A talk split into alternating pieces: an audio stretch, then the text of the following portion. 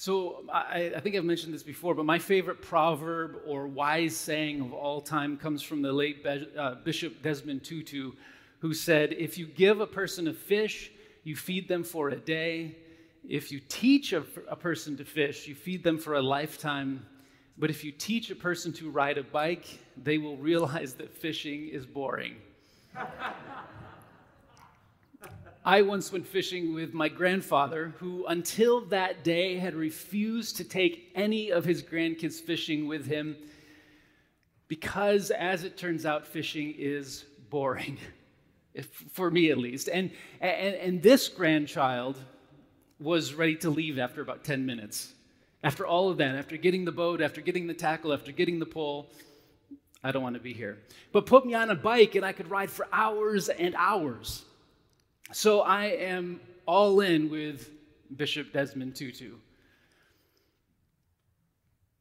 My grandfather, however, would agree with the first part of, of, uh, of that statement, but he obviously wouldn't agree with the, the fishing being boring part, which highlights the limitation of how Proverbs work. As I've mentioned a few times, in our diverse, complicated world, it's almost impossible to capture the truth or a truth that works for all people in all places at all times always which is like what makes preaching impossible. Like how do you make a definitive statement and have it like make sense for everyone? But this doesn't mean that proverbs are wrong or unhelpful because their purpose isn't to feed us the truth, but to teach us to discover what is true and good for ourselves. It's the beginning of a conversation. This is what the book of Proverbs in the Bible says about its own purpose in Proverbs chapter 1, uh, starting with verse 2. Proverbs are for learning about wisdom and instruction, for understanding words of insight for gaining instruction about how to live well, learning about integrity, justice, and equality, to teach shrewdness to the inexperienced, knowledge and prudence to the young.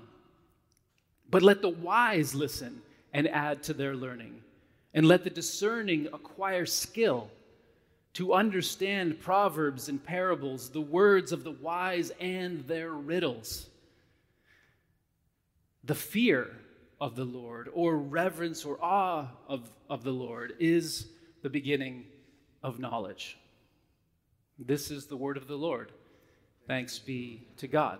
So, the purpose of the book of Proverbs is to inspire a lifetime of learning about how to live well with integrity and working for justice and equality. The intended audience begins with those who are young and inexperienced, but it also includes those who are wiser and older and still are in need of adding to their learning. So, as an educational tool, a proverb is like any, any good tool. It's built for a specific purpose and therefore also has limits to its use. For example, a hammer is great if you want to nail, uh, put a nail into something, but if you have a sliver in your hand, it is completely useless right? It doesn't mean that a hammer is bad, it just means it has a very specific use. So, in the same way, a proverb works specifically because it's short and it's easy to remember. They stick with us a little longer, which means that we'll, we may think about it more often or we may ref- reflect on this proverb more frequently. but because they're short, they can fail sometimes to capture the complexities and the nuances of life. Sometimes. For example, let's compare um, Desmond Tutu's short proverb uh, with this more nuanced proverb that I wrote for all of you this week. So, so please try to memorize this important piece of wisdom. Give a person a fish and feed them for a day uh, uh, unless it's a big fish, and then you might be feeding many people for a day. Or if they have a refrigerator, they might have leftovers for a few extra days. But teach a person to fish, and you feed them for a lifetime. Uh, unless you take the fishing pole with you, then you just feed them for a day. And if you give them a fishing pole, then you really you're just feeding them for the lifetime of the fishing pole or until the fishing pole breaks. So if you want to feed someone for a lifetime, you have to teach them how to fish and how to make their own fishing equipment. But even then, if you don't do anything about global warming, their fishing hole will dry up. And even now, this super long proverb can't capture all of the complexities of trying to address the problem of hunger in this world, right? So put that on a bumper sticker. it doesn't quite have the impact that a, that a shorter proverb has. Proverbs are great just as long as we aren't expecting them to do too much work for us. Again, Proverbs are the beginning of a conversation that allow us to discover what is good and true for ourselves. So, in this way, the nature of a proverb is like the nature of us, of our humanity. We too have limitations, we too have something to offer, and we always have something to learn from God, from, from one another, and from the world that we live in. I think this is really what is at the heart of that phrase the fear of the Lord is the beginning of knowledge or, or wisdom. Unfortunately, fear is feels like a terrible translation here. At least for me, fear has this sense of dread that God will punish me if I don't get this right. A, a more helpful translation, I would imagine, would be reverence or awe. Having reverence for God is the beginning of wisdom because reverence is is a posture of humility, like a, a posture of learning. Like, I, I don't know it all.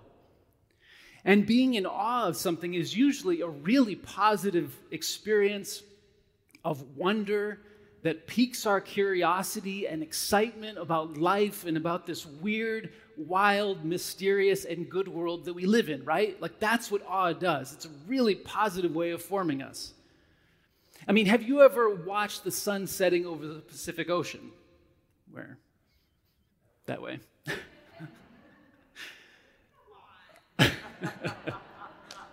I'm like, sorry. Where was I? I'm lost here as well. I know.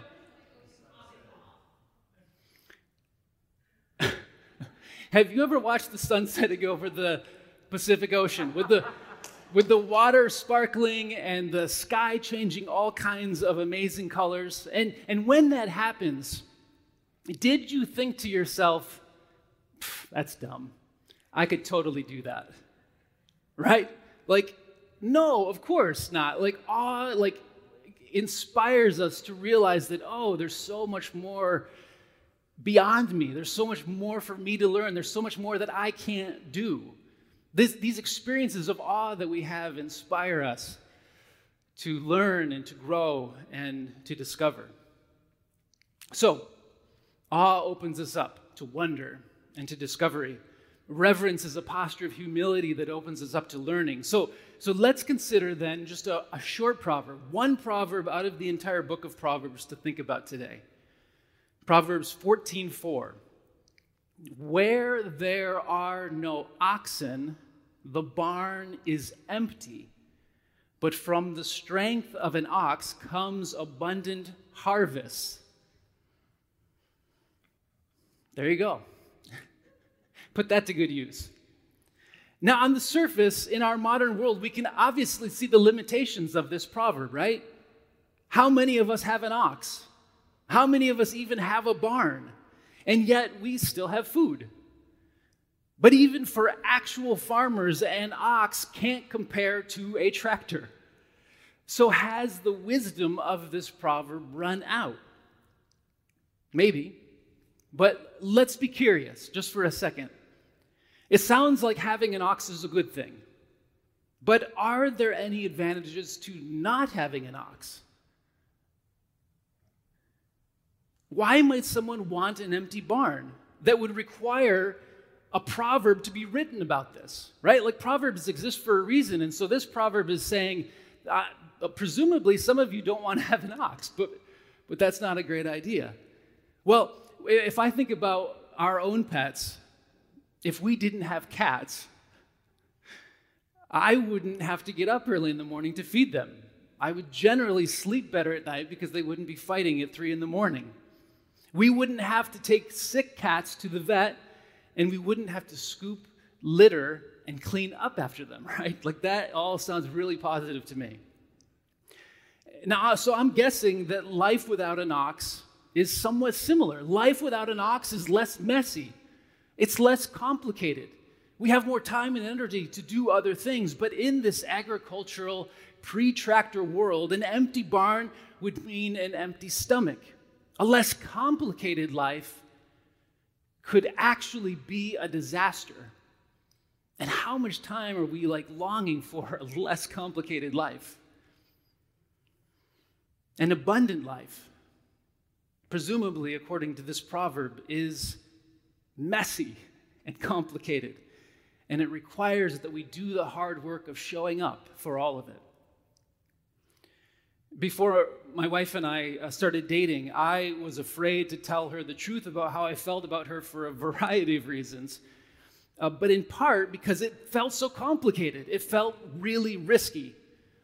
What if she rejects me and, and that ruins our friendship? Or what if it doesn't work out and, and that ruins our friendship? Uh, what will other people think since we've dated each other's friends? Like, what will our friends think? And then one Saturday evening in Eagle Rock, I, I, I shouldn't be pointing in any direction really. Where, where, wherever, wherever Eagle Rock is, uh, it's close to here. Um, I was, uh, I was sitting in a church service, and to be honest, I was pretty distracted and wasn't really paying attention to whatever the pastor was saying. But I heard one thing that was said. They said, if you want to keep your house clean, just don't let anybody into the house right? Like, how simple. Just clean your house and then don't go into it. In other words, if you want to keep your life free of complication and risk, don't let people into your life. Don't let anyone see the real you. Don't tell them the truth. Don't allow people access. But if you want an abundant life, the house is meant to be occupied. Like that's what a house is for. Life is meant for relationships and and a lot of the complications that come with those relationships. So I, I took the risk of, of um, life getting more complicated, and now, about 20 years later, here we are in Santa Monica, and we have, we have three children, and our house is almost always messy and complicated. Like life is, is still messy and complicated. In, in fact, a few weeks ago, Maya and I were at a conference in New Mexico, um, and for the first time in a really long time, pro- probably since the beginning of the pandemic, it was just us without children. I mean, the barn was empty, and we were so excited about, about having like four days just, just without a life being so messy and complicated. But when we got there, um, both of us started feeling really anxious, and we were like, what? Like, this was supposed to be so amazing. And, and we were thinking, like, is this just because we're anxious people? Or is this because after two years of, of being together almost always, we now have like two years of difficult conversations to have with one another? Um, and yeah, there was honestly probably a little bit of, of all of that involved in it, but mostly what it turned out to be was that we were at a significantly higher altitude in New Mexico than we were here, which means that there was like 30% less oxygen in the air. And as we were breathing it in, uh, like our chests were tight, like the entire time, which is the experience of anxiety. So life is even more complicated at altitude. An abundant life is almost always, always messy and complicated. Again, it's hard to make a definitive statement that's true for all people in all places at all times, but, but I think this is a, a, safe bet. Life is complicated, and an abundant life will be messy and it will be complicated. But let's remember that we can't ask this proverb to do too much work for us. It's pointing us in a direction. It's beginning this conversation but it's on us. It's on us to wrestle with what this all looks like. It's on us to wrestle with it, what it looks like in our own lives and in our own communities and families. It's on us to discover what it means for this proverb or for a complicated, abundant life to lead us in the way of integrity, justice, and equality. So, good luck with all of that. Please pray with me. God, thank you for being with us in all of it, in all of life, in the midst of the mess, in the midst of the complications. We pray that your Spirit would continue to move in us and through us so that we may participate in this beautiful, wild, good world that you've placed us in. We pray that your Spirit would guide us along the way of integrity, justice, and equality. Amen.